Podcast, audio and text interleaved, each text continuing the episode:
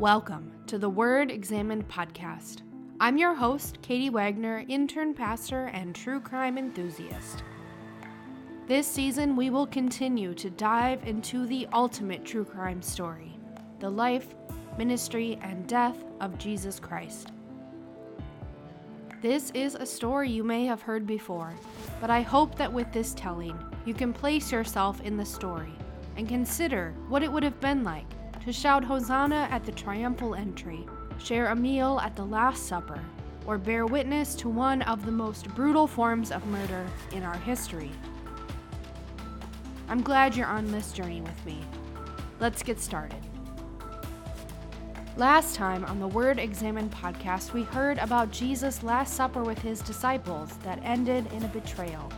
We continue this week with what follows. This week, we witness Jesus' arrest and his last moments spent with his disciples before his brutal murder. Last moments that are filled with chaos, violence, and confusion. An important note about this week's episode this episode contains descriptions of suicide that some listeners may find disturbing. Listener discretion is advised.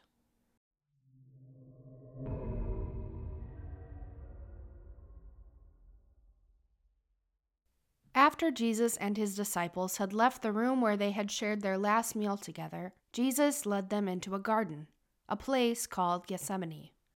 Jesus knew that his time was coming to an end, and to find comfort before the violence began, Jesus knew he needed to pray.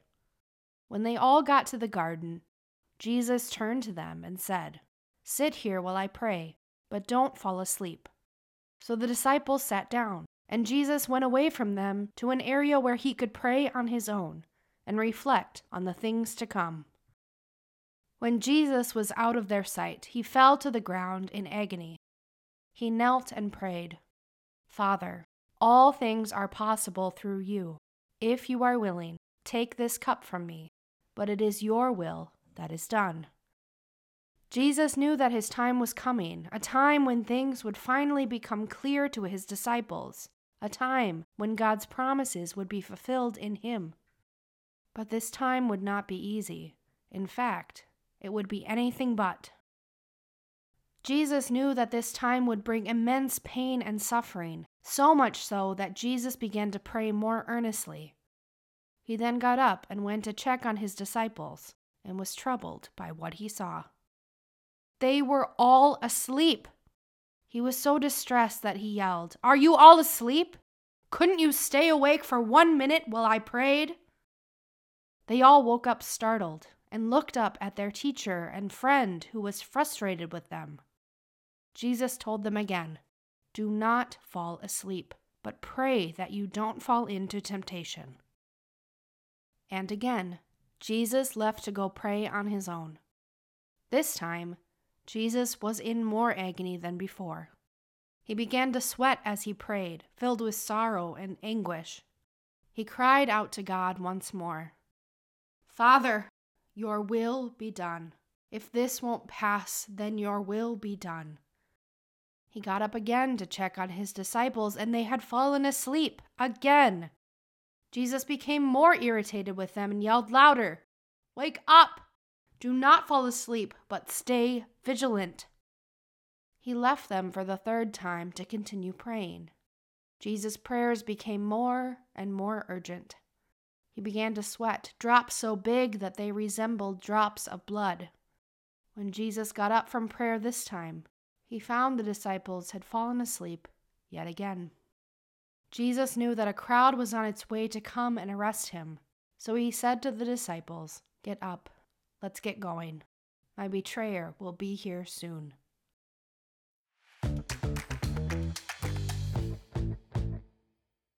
We want to invite you to a very special worship service at Trinity Lutheran in Boyceville on April 3rd at 9 a.m. This will be our cross generational worship service where we connect as a community to all generations in a time of sharing, worship, and fun. Come be a part of this unique worship experience on Sunday, April 3rd at 9 a.m.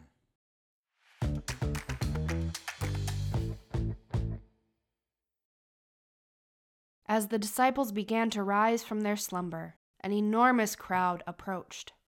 As it got closer, they recognized the man leading the charge. It was Judas, the person that Jesus had told them would betray him.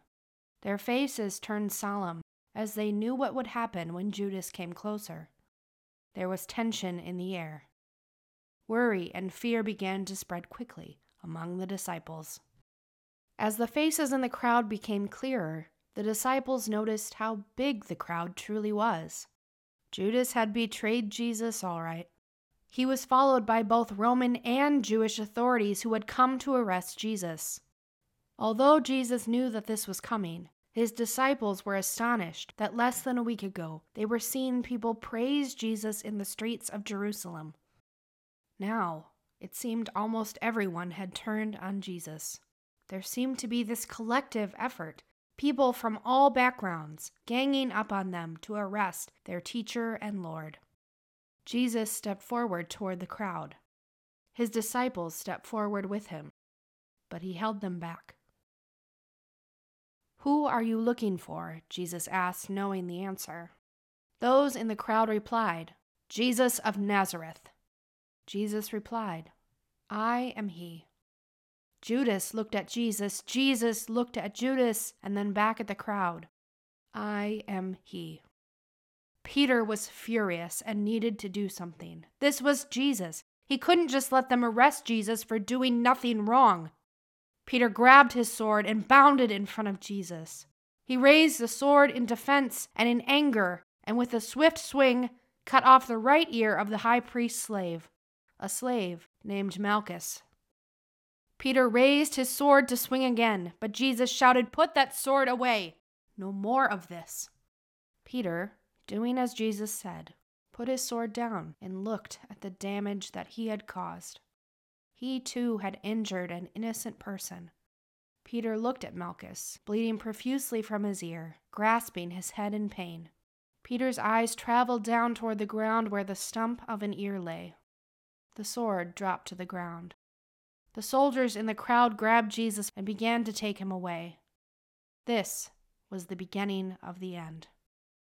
The disciples ran away before they too were grabbed. One of the hired hands of the chief priest that was with the crowd, seeing that they had arrested Jesus, turned to Judas and handed him a bag of coins. Judas looked at the bag for a brief moment, then turned the opposite direction and ran. He didn't need to look in the bag because he knew there were 30 silver coins as payment for his deception and betrayal.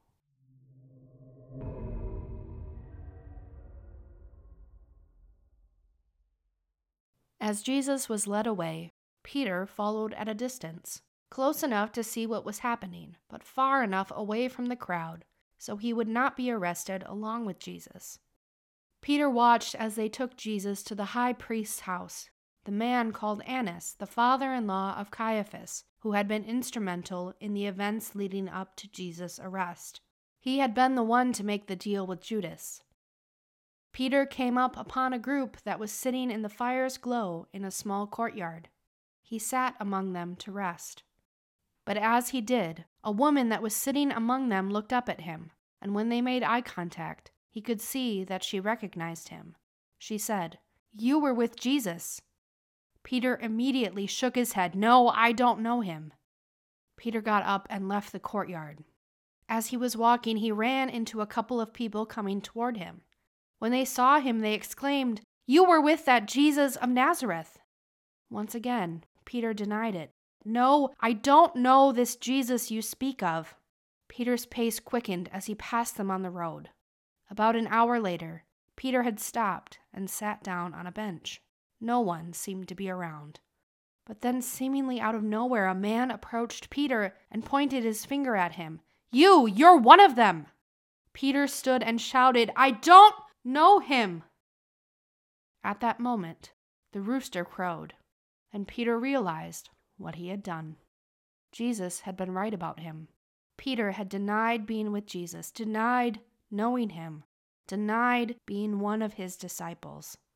Peter ran from the man and into a local stable, where he cried, filled with shame for what he had done. The chief priests and the scribes had spent the whole evening and into the wee hours of the morning questioning Jesus and trying to get him to admit to his blasphemy and illegal acts. But they grew more and more frustrated as their questions were met with more questions by Jesus, met with more silence. When they realized that they could only get so far with him, they bound him once again and led him away from the high priest's house to be taken to the governor, a man named Pontius Pilate, a man who would soon be an instrumental piece to our story.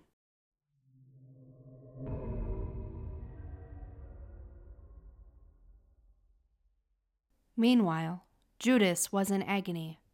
He had deep regret for what he had done, and now everyone who looked at him looked at him with hatred. He tried to think of what he could do now. How could he relieve this guilt he felt? He suddenly knew what he had to do.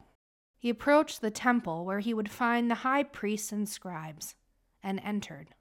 He held up the bag of silver coins and said, Here, I have sinned. He is innocent. Take this. But they wouldn't take the silver coins back from Judas. The deed had already been done. They already had what they wanted. They laughed in his face and turned away. Judas, knowing it was him who had sent Jesus to his death, threw down the bag of coins on the floor of the temple and ran. The chief priests that witnessed this picked up the bag of coins and the ones that had spilled. What do we do with this? We can't put this into the treasury. This is blood money. They discussed their dilemma and decided to buy a distant field that would become a place to bury foreigners. This field became known as the Field of Blood and is known as this to this very day.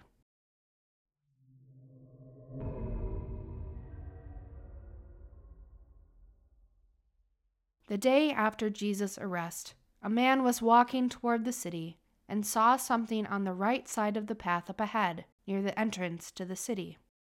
Thinking it was a branch that needed to be cleared out of the road, he kept walking.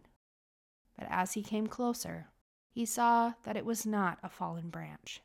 He knew this because what he saw was human, and it was swinging ever so slightly in the breeze. He thought he even recognized this man. Was this Simon Iscariot's son? Startled by the roar of a crowd up ahead, the man left Judas hanging in the tree, frightened by what was going on in the city. He had heard there was going to be a trial today, a trial for a man from Nazareth.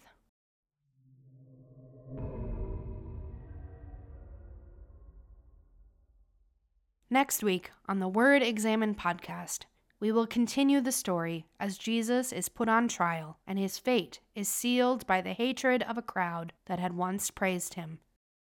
Thanks for joining me. We'll see you next time.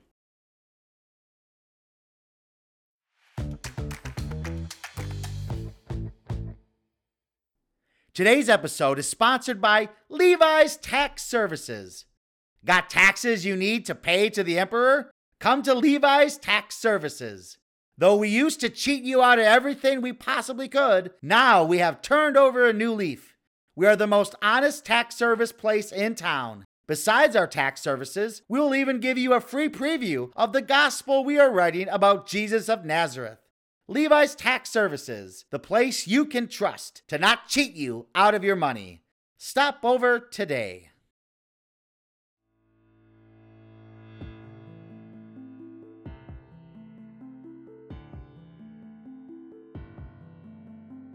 Thank you for listening.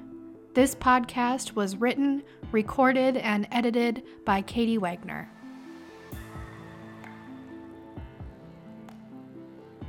The Word Examined podcast, available on Anchor Podcasts, Apple Podcasts, and Spotify.